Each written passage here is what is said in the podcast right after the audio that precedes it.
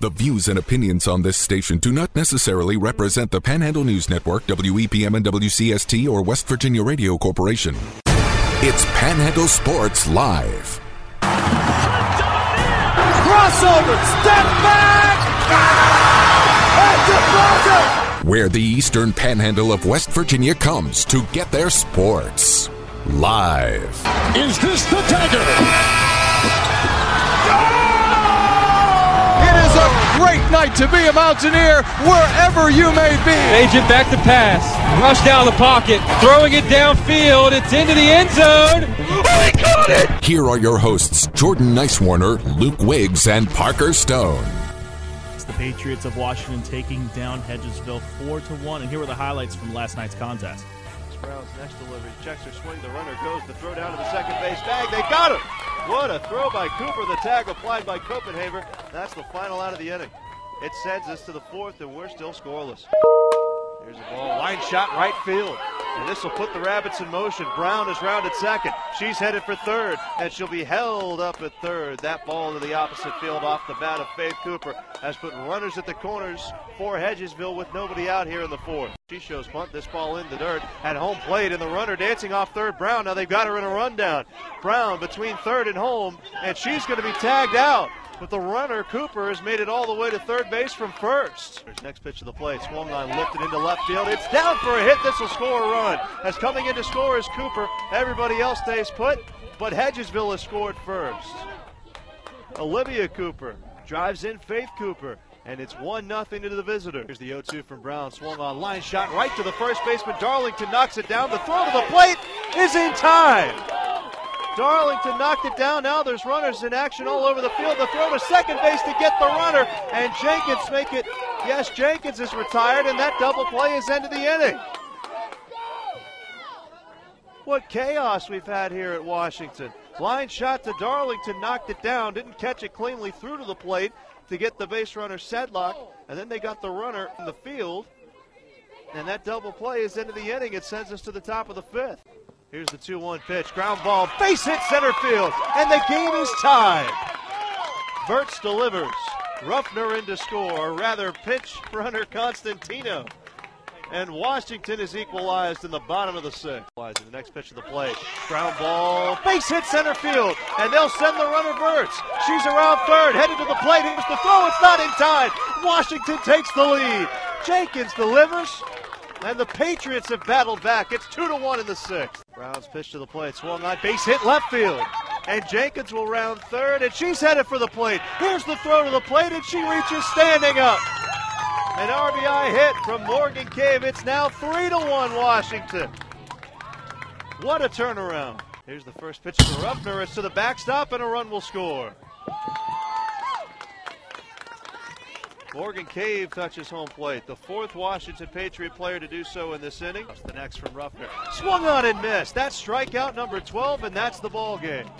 Four to one, the final score. Washington in dramatic fashion comes from behind. And again, the Patriots of Washington survive Hedgesville four to the one. The final in that one extends the Washington Patriots record of 14 and two on their season. Their only two losses, as we mentioned before, have come to the Jefferson Cougars. And Luke was able to catch up which, with Coach Amanda Orkovsky after the game for the Patriots. Here are her thoughts. Coach, going into that sixth inning, uh, is it just a matter of the third time through the lineup? What was kind of the difference you saw on the plate approaches? Oh man, they like to uh, to make my heart pump a little faster. There, they always like to wait until the sixth inning. You know, I never really thought about it. Maybe it is coming around the third time, um, but really, um, one thing that we like to talk about is the energy, and sometimes if you know it goes up and down. But they really just it shows that when they want to do something, they do it. And so for some reason, they decide six innings the one to do it, and, uh, and it really shows that when they come together as a team and that we can do it. So proud of them for that. Well, Coach, obviously I need to ask you about Maddie, but I want to ask you about your battery tonight because yeah. I thought Morgan behind home plate was excellent today. Yeah great combination. Both of those two, I think, put you in a pretty good chance to succeed tonight. Yeah, uh, you know, Mo behind the plate, she's she's solid back there. She's got the ups, as you saw. um, you know, we, we say you earn the dinner by jumping up and down. Uh, you know, um, she she's got great blocking. Both of our catchers have really worked together on both of those ups and downs, um, side to sides. Um, same thing with our pitchers. Um, yeah, but Mo and Maddie are a great combo back there. Uh, and uh, an opportunity for you to say something about your seniors as well. A couple of Ruffners there, uh, Verts as well, and Jenkins, if I'm correct. The four can talk about Yeah. their contributions to the program over the last couple of years. Oh man, I'm definitely gonna miss them. Um, we're not done yet. We'll say, and that's what I like to say. Senior night. Um, it's bittersweet. You know, it is our last official home game for the uh, regular season, um, but we've got one more home with Hampshire before we head over to Jefferson for the uh, sectional tournament. Um, but for them, you know, Maddie's been a great pitcher for us over the four years. Meg's been a great leader for us in the outfield. Verts has really been, you know, a leader all the way around, both in the dugout, both in the infield. You know, and Lauren, I'm so proud of her tonight. Um, you know, I said, I told her, I pulled her aside at the end, and I said, Lauren, I just, I want you to know that I trust you. I said, and I have a good feeling on this one. I said, this is going to be the one. I said, don't give up on yourself and let's do it. And what did she do? She hit that, you know, the winning run, winning run in. Sorry, this dust is coming our way. The, the, the winning run in, and uh, you know, couldn't be more proud of her for that. Uh, lastly, Coach, before we get run off the field, it looks like um, the next couple of days, what did it look like for you? You finished the regular season, and then uh, you'll admit you head into one of the toughest sections, really, in the entire state. Yeah, so uh, we head down to Moorefield this weekend for the Bob Riggleman. Um, so we've got quite a few games on that one. We've, we finish up with Spring Mills next week, and then we did, we did pick up a, a tough game with J, uh, James Wood next week towards the end. Um, so other than that, just prepping uh, for that postseason because we're we're you know ready to give them a run for our title back. Um, ready to show the area that we're not done. Um, it's not just them, um, and, and you know to show the state too that you know, yeah, they won the state tournament last year, but we're we're still in the contention for it. So excited for us. Again, Coach Amanda Orkoski of the Washington High School Patriots softball team. Big win for them over the Hedgesville Eagles last night. Four to one extends their record to fourteen and two on this season. And we've talked at length about this all season, Luke. It seems like it's really been the two alphas in EPAC softball has been Jefferson and Washington. And really the Patriots' kryptonite has been these Cougars of Jefferson High School. They were swept by Jefferson this season in two pretty close games. And it makes you think is the third time the charm for the Patriots, or is Jefferson just that good of a team that they're going to be that hard to beat for Washington coming into play? Because it seems right now, it seems like the regional championship to go to states is going through this sectional final of what it potentially could be through Washington and Jefferson right now. Yeah, potentially. So, you know, they always say it's tough to beat the same team three times in a season, but Jefferson's just that good. But Washington is as well. There was a clear game plan uh, for Washington last night is the things they need to be able to do against Jefferson and things that they can't be able to do. You know, offensively, that sixth inning was awesome. Strung together hits, had quality at bats, ran the bases incredibly well. They were aggressive.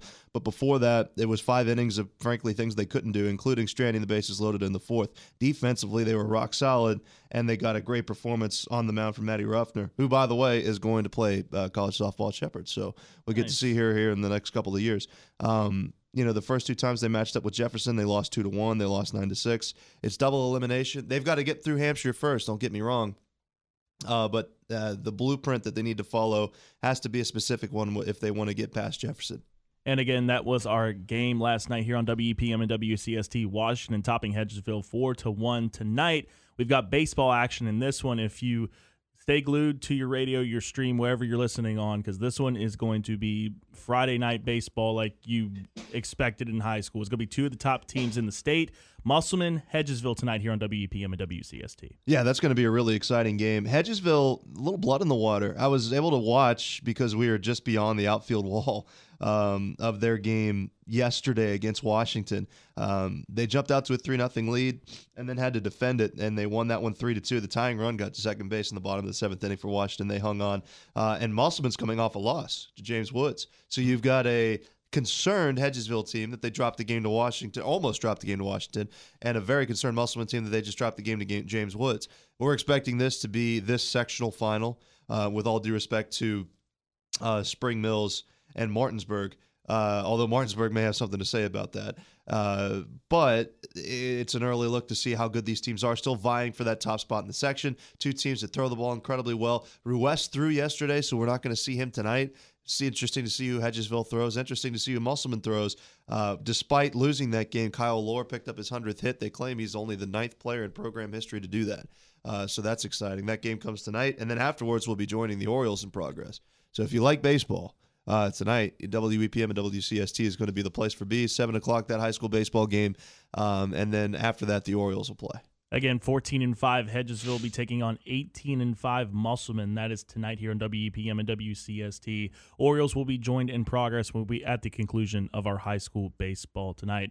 And looking into those other scores, as you mentioned, James Wood with the big win over Musselman, four to three. That's a really good team out of Virginia too. So nothing to scoff at if you're the Applemen. James Woods, really good team over that way. And some WVU news, also picked up the non-conference schedule as well for the, for basketball. And what what are some of the big notices you picked out of that, Luke, for the non-conference schedule? I would didn't get the chance to look at it just yet. Well, I'll, I'll run through all of them really quickly because they're all pretty good games. This is one of the tougher non-conferences I can remember.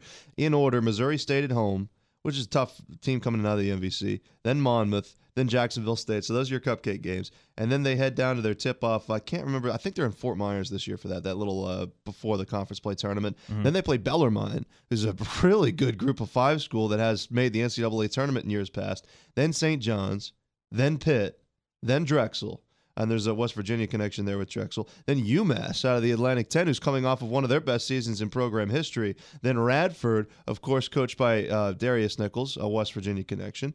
Uh, the Drexel connection is, I can't remember the coach's name, but he's from Morgantown. Uh, Toledo and Ohio State. So Toledo was a really good team last year too. Yeah, exactly. I mean, you look at there's no cupcake games. You'd say, well, maybe Monmouth, certainly probably Jacksonville State, but I mean, there's some winners there. St. John's, Rick Pitino, obviously his first year with the program. Pitt uh, is a team that had a really successful second half of the season, the ACC last year. Like I said, Bellarmine, people don't re- think of them as a college basketball powerhouse, but they made it to the uh, NCAA tournament in years past. UMass, the Minutemen are playing really good basketball. That's a tough non-con for WVU basketball. I like it. If you win those games, RPI is going to love you you know, the same as it was last year when they had an average non-con. They beat UAB. Uh, so we'll have to wait and see.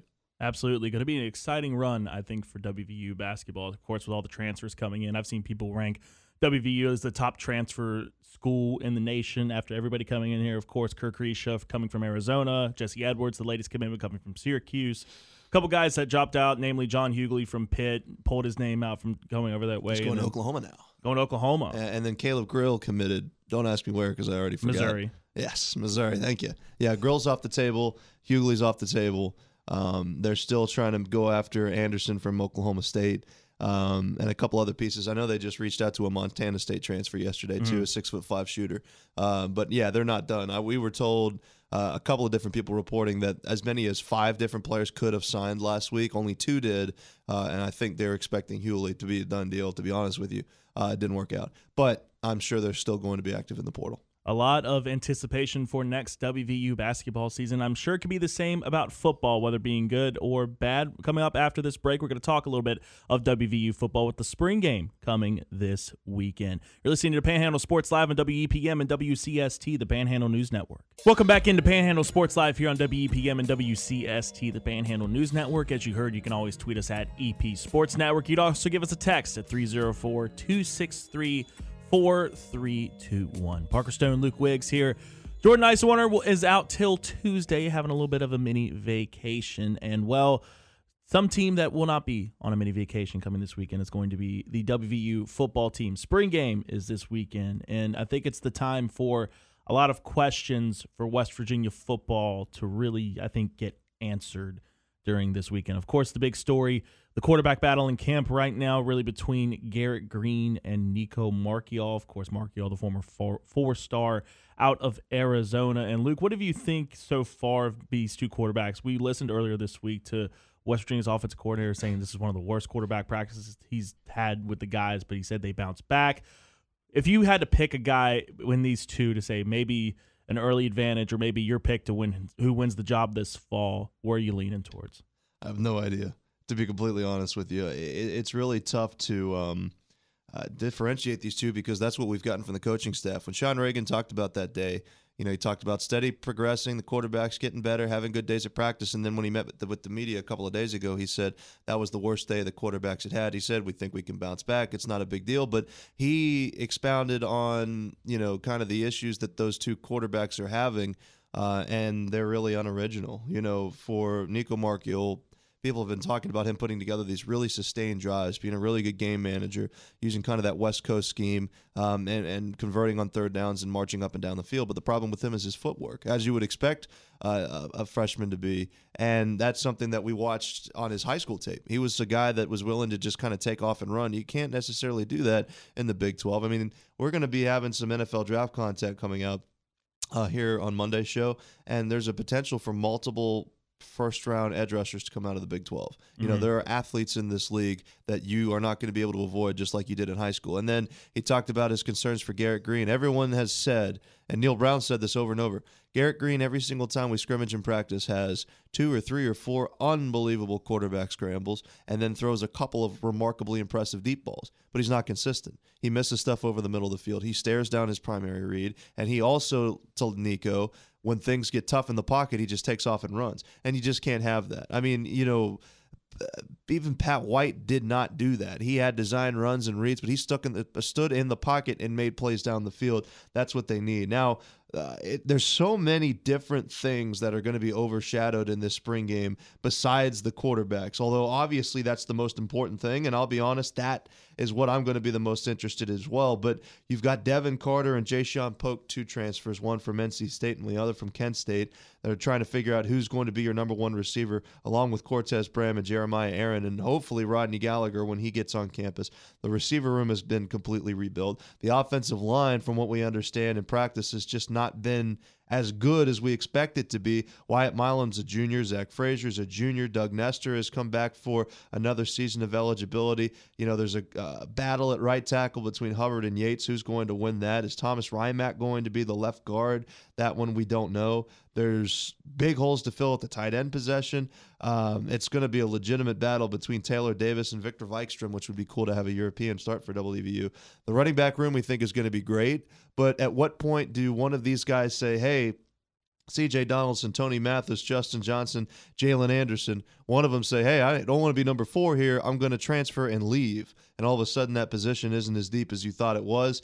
What's the pass rush going to look like? You know, Neal Brown had said and I just completely forgot his name, James Hurd. That James Hurd was the best pure pass rusher he thinks he's ever recruited at West Virginia. That's great, but James Hurd is a freshman and 240 pounds. Mm-hmm. He can't play right away. He can be a, a, a, third down specialist, a pass rushing specialist. But Sean Martin, Mike Lockhart, Edward Vesterinen, uh, Mulba, one of the transfers as well, Jalen Thornton, they're going to have to create this pass rush. Jared Bartlett. Uh, and, and help get after the quarterback. And then Lee Kpogba's got to take a big step up. I know I'm going through the whole team. I apologize. And the secondary needs to be better. Mondrell Miller and Andrew Wilson Lamp are probably going to be your starting corners this season. And I don't know how happy I am with that going into the season. I like Burks and Ruffin on the second level, the safeties, uh, but there's so many concerns about this team that go beyond the quarterback position. We joked about it yesterday when Pat McAfee and ESPN said that this team could win two games. I, people yell at me, I'll duck. I don't care. There is enough talent on this team to win seven games. It's just Neal Brown has to find the right combination of guys to put them in the chance to succeed. Mountaineer fans say, well, I don't think he can do that. Maybe he can. Um, but that's my opinion. That might change after the spring game, but there's so many different things to watch when that game's played on Saturday. Absolutely so. And then a guy like Traylon Ray as well is the guy I'm really excited for. He averaged about 16 yards a catch for his career, and they've been saying he's one of the best home run options WVU has mm. potentially – on their roster as well. Rodney Gallagher is a guy we talked at leaps and depths about as a potential guy to be one of the great next wide receivers at West Virginia. And really, that running back room, you could argue that running back room at West Virginia is the top five to 10 in the whole nation right now. You got Donaldson, Mathis, Johnson, Anderson. And then you got two guys on the way in Jahiem White and DJ Oliver, too. So I could 100%, if whoever's, it's probably, I would be shocked if it's not CJ Donaldson's job just from how he was at the start of the season it wouldn't shock me if a guy like a Justin Johnson or a Jaylen Anderson will enter themselves into the transfer portal, go to a team like in the Big Ten, or maybe yeah. I, don't, I don't know about SEC level potentially, but maybe a team like a Kentucky, or maybe a team like a Vanderbilt, or maybe you go out to maybe you go out into the Pac 12 or maybe another team in the Big 12 as well. That running back room is insanely deep. You're right. I mean, Tony Mathis is your bruiser. CJ Donaldson, I mean, he's a bruiser because he's 240 pounds, but he's an incredibly versatile player. Justin Johnson, there's uh, comparisons to be drawn between him and another running back for West Virginia I really liked in Kennedy McKoy, even though McKoy didn't really pan out. And Anderson, uh, he said it himself when he met with the media. He said, I came here, I was out of shape. I came here and I wasn't physically and mentally matured to play and then he has over 100 yards rushing late in the season against Oklahoma State. So all of a sudden he's popping off as well. You know, four guys in that in that room. You have to figure out what combination of guys to get the best performance out of all of them. Who's got the hot hand for this particular day? Who's the best pass catcher in this group? I think it's Johnson. Who's the best physical between tackles runner? It's Mathis to me. Who's the most versatile? It's Donaldson. Who has the biggest big play ability? I think it's Anderson. So you need to be able to use them all in tandem together to find the right combination to put yourself in a chance to succeed because this is going to be a running team. And these running backs are also going to have to deal with the fact that you'd think they'd be getting more carries because this will be a run heavy offense. But in reality, more quarter or carries are going to go to quarterbacks too, especially if Garrett Green plays. He's probably going to get five or six design run, uh, let's say three or four design runs and four or five options a game. And Garrett Green, like we said, does not make reads. So an option for Garrett Green is going to be him keeping the football every time. And then uh, Nico Nicco Marchiol can run as well. So they got to be able to keep all these guys happy because the running back room is going to be the engine of this team. And what could be a make or break season for head coach Neal Brown and the West Virginia football team. Again, they opened their season against Penn State week one early in September. They got out of conference games against Duquesne at home. You got Pitt at home this coming year. And then you run in the gauntlet of the Big 12. And we mentioned Eh, coming in that the pass rushers in the Big 12. A guy who's potentially going to go in the top five in this draft, and Tyree Wilson from Texas Tech, Felix Anudike-Uzomah, who was formerly of Kansas State. I've heard he's had first round buzz. He's definitely going to be a second round pick. Will McDonald from Iowa State's another guy that's been floated around in the first round as well. There's some elite edge rush talent in the Big 12, and a lot of people are priming Sean Martin of West Virginia to be maybe that next great pass rusher that really when's the last time we've had that really great pass rusher? Bruce irvin. i was about say is it as long as bruce irvin a guy like that a guy like julian miller was another good guy for west virginia as well. But to see an elite pass rusher at west virginia i think it's going to be something exciting to see and a lot of people i think are pegging sean martin to potentially be that for the Mountaineers this season. But text your thoughts to us once again 304 263 4321. The text line. What are you thinking? What are you looking out for this spring game for West Virginia football? Are you looking for the quarterback to really establish himself, Sean Martin to be making some big plays? Who's going to be the top receiver for West Virginia this season? Is CJ Donaldson going to be the same as he was at the start of last year? Texas 304 263 4321, or you can send us a tweet at EP Sports Network on Twitter. Going to take another break for you. Coming up for you, we're going to recover last night's NBA playoff games, talk a little bit of the NFL draft as well, as well as the new uniforms unveiled by the Arizona Cardinals. We let you know if those are good, mid, or bad. Coming up for you here in just a little bit. You're listening to Panhandle Sports Live on WEPM and WCST, the Panhandle News Network.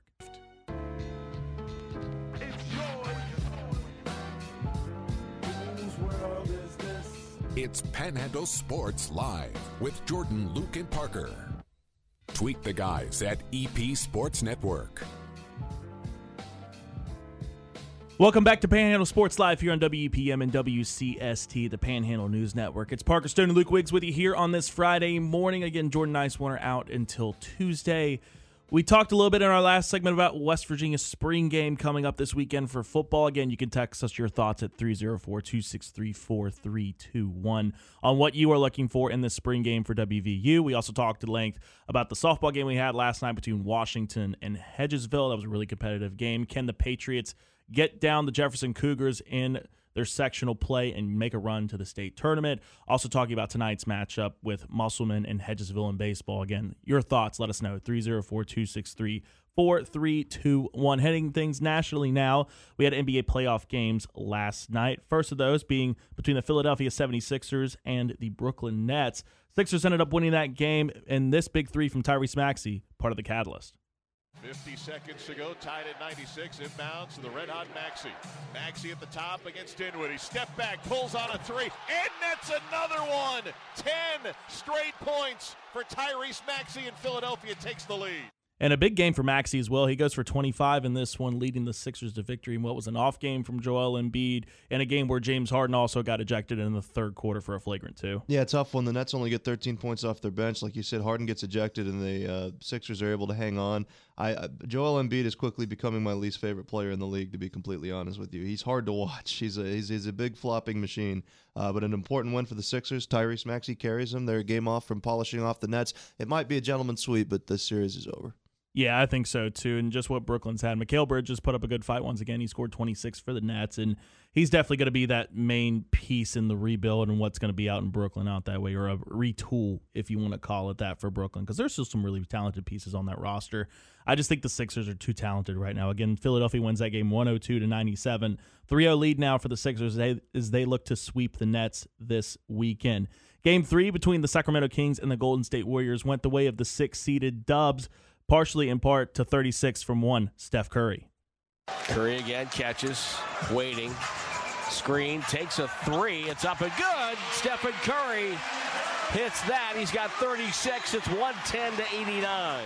36 points again from Stephen Curry. Andrew Wiggins chips in with 20, 13 points off the bench from Moody for the Golden State Warriors. For the Sacramento Kings, De'Aaron Fox scores 26. Domantas Sabonis goes 15 points, 16 rebounds, as that series is now 2 to 1 favoring the Kings. Game four will be this weekend between these two for a chance for the Dubs to even the series. And I'll ask you this, Luke. If Golden State evens this series with Sacramento, do you think it's now the Warriors series to lose? I don't know. I don't think so. I, I like the way the Sacramento teams. The reason they lost this game, all of a sudden, they're not getting performances like they were from Malik Monk. I mean, he carried him for the first two games of the series, and he only goes for four off the bench today. I think they've got a couple of things to say before it's all said and done. And it's nice to see Huerter getting double digits. Fox is trying to take this series over, um, and Sabonis left a little bit to the imagination. You need more than 15 points in this game, but you know it's hard to beat a Golden State Warriors team with Steph Curry going for 36. And it's ironic, and I hope that he got the message that the Warriors looked a lot better offensively without Draymond Green on the floor. Um, but I think this series, if any first round series is going to go seven games, I think it's going to be this one. I think so too. This has been a really fun series. The story of Sacramento to this point has been such a fun one to watch. Mike Brown getting named NBA Coach of the Year. Guy like De'Aaron Fox, who's getting his first playoff experience. Domantas Sabonis, who comes over in a trade from the Indiana Pacers, where people were absolutely slamming that trade because they sent over Tyrese Halliburton, who's had a really good All Star level season for the Pacers. But Sabonis comes in, adds that in that rebounding present for the Sacramento Kings. It's been a storybook season. Going to be interesting to see how that one ends up. It's been one of the most fun series I think so far. But the Warriors take Game Three over the Sacramento Kings. The nightcap last night was between the Phoenix Suns and the gold, or excuse me, the Los Angeles Clippers. Those two games, and they were led by Devin Booker in a Phoenix win, going for 40 as well. Devin has it far side into the forecourt, gets a pick from Torrey Craig. Dribble drive left side, fades in the lane and gets another runner to go. Devin Booker with a 40 burger tonight. And Devin Booker ends up with 45 for the Phoenix Suns last night. Kevin Durant chips in with 28 as well, which helps leads the Suns to the 129 124 victory. Norman Powell, out of all people, scores 42 points in this game with no Kawhi Leonard. He, he's out with injury. Russell Westbrook almost gets a triple double in this one as well 30 points, 8 rebounds, 12 assists as well. And I think I'm going to say it. I think the Suns are by far and away the best team in the Western Conference right now. Yeah, I would say so. I mean, it comes down to them or the Nuggets. What's frustrating about this for the Clippers is you're right. Kawhi's out with a knee sprain, and he had been playing so well in the postseason. You get a 42 point performance from Powell. Russ Westbrook turns back the clock like it's five years ago and almost gets a triple double. You get 20 points off the bench from Bones, Bones Hyland and you lose. I mean, that is just as about as debilitating of a loss as the Clippers could have had. You play just about darn near perfect basketball without Kawhi Leonard and still lose by five. I think that was the decisive game of this series. I don't like, and I, I know that I've called, I've labeled myself the Chris Paul hater, and I am, but I do not like the way he's playing in the postseason right now. Other than that, I agree with you. With Durant and Booker in this game, uh, combining as they did for almost 75 points. Craig and Ayton playing well. Ayton's just the perfect role player for all of this. Okogie off the bench. Bismack Biyombo's still in the league. How crazy is that? um, Chris Paul needs to be better. If Chris Paul um, is able to raise it. Oh, he would have 11 and 7. If he's able to get 15 and 8, um, this team, you're right, it could win a championship. Absolutely so. And we got more NBA games coming up tonight. Game three between my Boston Celtics and the Atlanta Hawks is going to be tonight. That'll be the first of three. That game tips off at seven. Got Knicks and Cavs tonight at eight thirty on ABC. That one's going to be a fun one. In game three, this could be a series turning win for Cleveland if they're able to win this first game in the Garden. Could be the same for the New York Knicks in this one as well. Nightcap is going to be the Nuggets and the Timberwolves. Nuggets with a chance to make that a 3-0 series for them. Timberwolves need to try and get a win at home. That game is scheduled for a 9:30 tip tonight as well. In baseball news, Fernando Tatis Jr. He took his first major league at bat in almost 2 full years for the San Diego Padres. He was a little bit of a mixed reaction, a little bit of boos, a little bit of cheers for Fernando Tatis, and here was his first at bat since being back from, well, an injury and the PED suspension that he had. Well, I guess the clip didn't want to work for me right there. But anyway, Tatis struggles coming back. He goes 0 for 5, strikes out twice, but the Padres are able to beat the Diamondbacks last night on a score of seven to five, led by Xander Bogaerts and Trent Grisham for San Diego. Also, Max Scherzer gets a 10 game suspension for using a substance for pitching. In his last matchup, they checked his glove, they threw him out, gets a 10 game suspension. And then, as well as Mookie Betts started his first game of his career in the majors at shortstop yesterday, How crazy all things, which uh, that was a dream of his. He was on a paternity leave. He had a kid come on the way, and he's one of my favorite players in baseball. I love Mookie Betts so much, especially from his tenure in Boston with the Red Sox, winning a championship over that way and an MVP. He goes to the Dodgers, and he just keeps it going. He's just one of the most likable players in baseball, I think. Yeah, he was. I mean, there was a time when he was one of the best players in baseball. Hopefully, he's able to return to that. Fun player, you know, one of those exciting multi-tool, five-tool players that's fun to watch. Wanted to add this though, uh, if you don't mind, the Max Scherzer thing. That's the third time a pitcher's been thrown out since they added those substance checks. You know, when the Mhm. umpire comes over and feels the pitcher's arm, and it's all real creepy in between half innings. Third time a pitcher's been ejected since those have been put in place. All three times, Phil Cuzzi was the umpire. Mm. So I, I don't know. Do with you will with that information. And he said he's not going to appeal it because he said, "What's the point? It's, I mean, it's over now. You know, it Yeah. sucks that he's missing two starts. I mean, think about Max Scherzer at this point in his career. That's too few starts he's able to make in his career. You know, he's forty. You know, Yeah, let's. I mean, there. hopefully he's got more years after this one. But say he doesn't. He's gone from 17 starts left to 15 starts left, and Cuzzi just Mm-hmm. denied him that because his hands were too sticky. Yeah, it, it's crazy to see some of this stuff going up. But Scherzer again gets a 10 game suspension for the New York Mets.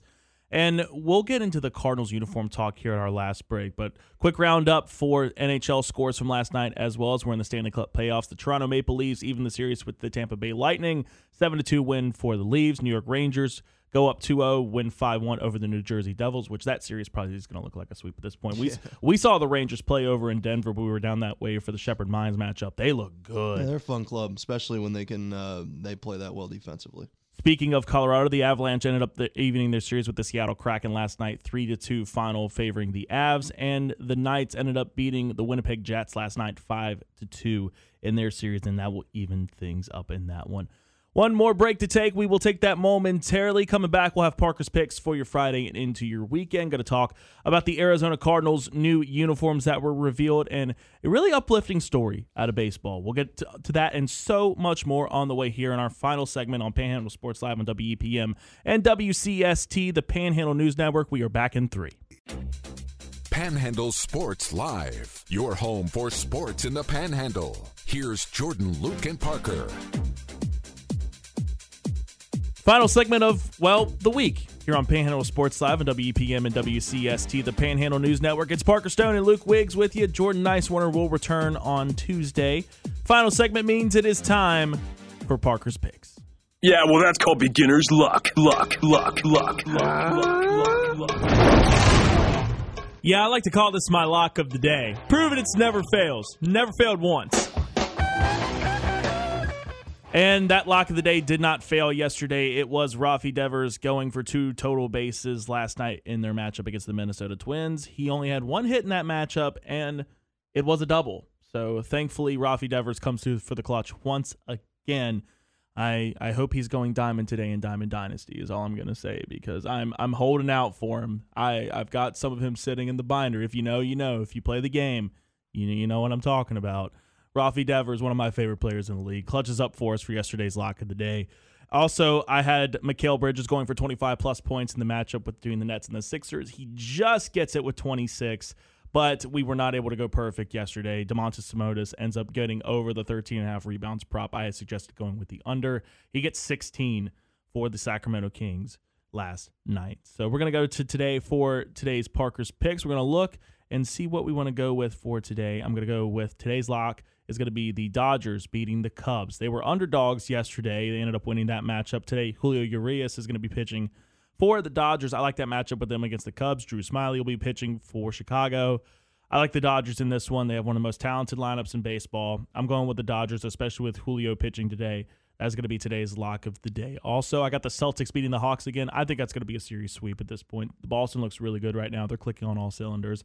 Game three is in the A, but I think they're going to be able to take them down in this one. Celtics win over the Atlanta Hawks. Also, going to go with the Knicks pick. Julius Randle, 22 and a half points is his line. I'm taking the over in that one. The Knicks are going to need him big time tonight against the Cleveland Cavaliers if they want to get that series advantage to go up two to one. I'm going with Julius Randle over on points as well for today. So once again, Parker's picks for your Friday is going to be the game between the Dodgers and the Cubs. I got the Dodgers winning that one for lock of the day today. Celtics beating the Hawks and Julius Randle over on points. Now, for your weekend games, I'm going to go all NBA on this one with the playoffs going on. For the weekend, I have the Sixers sweeping the Brooklyn Nets. That is going to be lock for your weekend. I think the Sixers take care of business. They sweep the series, get the Nets out of here, go to round two. Also, I have the Bucks beating the Heat. I think they get that series a 2-1 favoring Milwaukee. They were upset in game 1. I think Milwaukee is coming back with a vengeance. Also, whatever LeBron's points is, it's 27 and a half of today. Whatever LeBron's points is, take the over because uh, they have poked the bear. Is all I'm going to say. Dillon Brooks has poked the bear in LeBron James, and I think he's going to be laying it in for whatever it's worth. Is that's all. That's what I'm going to go with. But that's your weekend picks. That's your Parker's picks all throughout this weekend. So let's get into this Arizona Cardinals uniform talk before we got to get off the air today. So the Cardinals unveiled new uniforms. It was heavily speculated. They had one of the most bland and boring uniforms in football. So they reveal these new uniforms, and well, uh, they're okay. They're also bland. yeah, boring. yeah, they're okay. I mean, they're not great, but it's I don't know. If you haven't seen the pictures, they're up everywhere now. They did a reveal for them last night. So the new Cardinals uniforms, they feature a red home, a white away, and a black alternate. So keeping the same color schemes. So they have the city of well, they got the state of Arizona across the home uniform, kind of like how the New York Jets have New York across their numbers on the top. They have Arizona blazoned in white with the red jersey. The white jersey, I like this one, although it reminds me a lot of like that 1980s white throwback for the 49ers. They have like the all white and the red numbers with the black trim, and then the black uniform is just it's kind of like their color rush they had a few years ago. They had the black and then the red numbers and all that. But I'm I'm uninspired by the Cardinals. It's a team that's going to be really bad this season, I think. So well, they look like practice squad uniforms. They really do. You know, minimalist art design is ruining what could be really cool jerseys. You know, one of the few things, uh, one of the things that I think is really interesting about soccer and uh, European football is how much character they put into their jerseys you know, represent your state. Put something meaningful. They you got know, like the Arizona is one of the coolest flags in the nation. They could have put that on the side. You could incorporate that into the jersey. You know, the, it was leaked. Um, Jose Perez accidentally mentioned that Mountaineers might get black jerseys again. Then, but Mountaineer fans want black jerseys because it's cool. They want to have a blackout. But another reason why WVU fans want those black jerseys to return is the significance of the coal industry in the state. Mm-hmm. You know, have something meaningful for your fan base that represents your city, that represents your state, that represents the history of your team. This, you know, I joked when the Rams were the first ones to kind of set this trend. Those they look like Uno cards, those jerseys that they came out with like three years ago. They look like an IKEA. Yeah, everything is so bland and basic. It's like when you're playing a video game and you create a franchise and you just go with the default settings. Yeah. There's no character to it whatsoever. And there's going to be no character to this Cardinal team this year whatsoever because I don't expect them to be very good. But it's just a shame that in the sense, you know, everyone wants to make any, everything so minimal. You've Mm-hmm. lost the opportunity to have some really unique and interesting jerseys. I think so too. We've been this is an outlier, I think, because the NFL's I think had this problem while the NBA's been doing really good with their city jerseys And the NHL, the and NHL and the NBA, I think, and even the MLB with the City Connect series. Yeah, that they're not bad. doing. I mean, think about examples of that. You know, Washington has incorporated the uh, the um, oh the blooms in DC, the cherry blossoms. the cherry blossoms into the. I'm not not necessarily a fan of it, but it's something that's unique uh, to that area. The Cardinals have in St. Louis, the baseball team, they wear the powder blue throwbacks, and that reminds everybody of that team in the '80s. You know, Whitey Herzog that went to three World Series. Things that just you know show the character or the history of the town or whatever. It's just it's it's it's it's really a shame that Arizona, the NFL, has kind of missed the missed the mark on this. Yeah, I think so too. And they, I feel like the NFL is really in a point. Like some of these teams got to get some refresh. I think the Giants need a little bit of a refresh at this point. I mean, the only ones. I mean, the Raiders do what they do because those jerseys are Those are classic. You can't Yeah, touch. you can't those. change those. But every I mean, there's nothing keeping Arizona from going out and doing something interesting with their uniform scheme. Same with the Giants, like you said. I mean, we've seen the Suns jerseys. They, they have one of the coolest jerseys in basketball with like the Valley jerseys. That are the city ones with like they incorporate like the orange and the purple and all that with Absolutely. Arizona. They could be absolutely beautiful jerseys, but not too much time left. Want to mention this as well. Liam Hendriks is indeed cancer free, so mm. a round of applause for that man. That, that's awesome. Great, great to hear that he's cancer free. Amazing journey for him. Hopefully, he gets back for the White Sox soon. I will not be in studio for Monday. We'll be Luke holding things down, but we do have a special NFL mock draft coming to you. We're going to record that today, air that on Monday coming up for you. Luke, final thoughts as we head into the weekend. I don't know, man. You got like two minutes left in the show. I'm here for it. Um, I hope everybody enjoys their weekend. Again, we won't have coverage of Shepherd softball tomorrow. Uh, that game has been moved to Sunday, uh, so we do not have coverage of Shepherd softball tomorrow. We have high school baseball tonight. That's going to be a ton of fun. Spring game for the Mountaineers. Going to have some fun times with that. Like you said, congratulations to Liam Hendriks. I hope he continues to get healthy. Good vibes coming into the weekend. We got that mock draft coming for you. Mock draft Monday. You're gonna, oh yeah, you're gonna love it. It's gonna be exciting. A lot of crazy rumors have been flying around this uh, draft season as well. Do the Texans take a quarterback at two? Is it not gonna be that? Funny thing I found out too. The same agent that represents Deshaun Watson represents C.J. Stroud. So that was kind of an interesting nugget I picked up on a couple days ago. But Remains to be seen. Again, we're recording that mock draft special later today. It will air this coming Monday on the Panhandle News Network through Panhandle Sports Live. Going to be exciting. We'll have full NFL draft coverage coming up later this week. NBA playoffs are this weekend. Tune in 7 o'clock tonight. It is Musselman and Hedgesville in high school baseball action. It's going to be a good one. You don't want to miss out on this. Tune in, stream it, wherever you take your Panhandle Sports Live and your Panhandle News Network experience take it with you this weekend because it's going to be a fun game. Again, no Shepherd softball doubleheader for the weekend due to incoming weather for the weekend. But we're going to have a good time. Good vibes here on this Friday. For Luke Wiggs, I'm Parker Stone. Hope you have a fantastic weekend. We'll catch back up with you on Monday and tune in tonight for some baseball.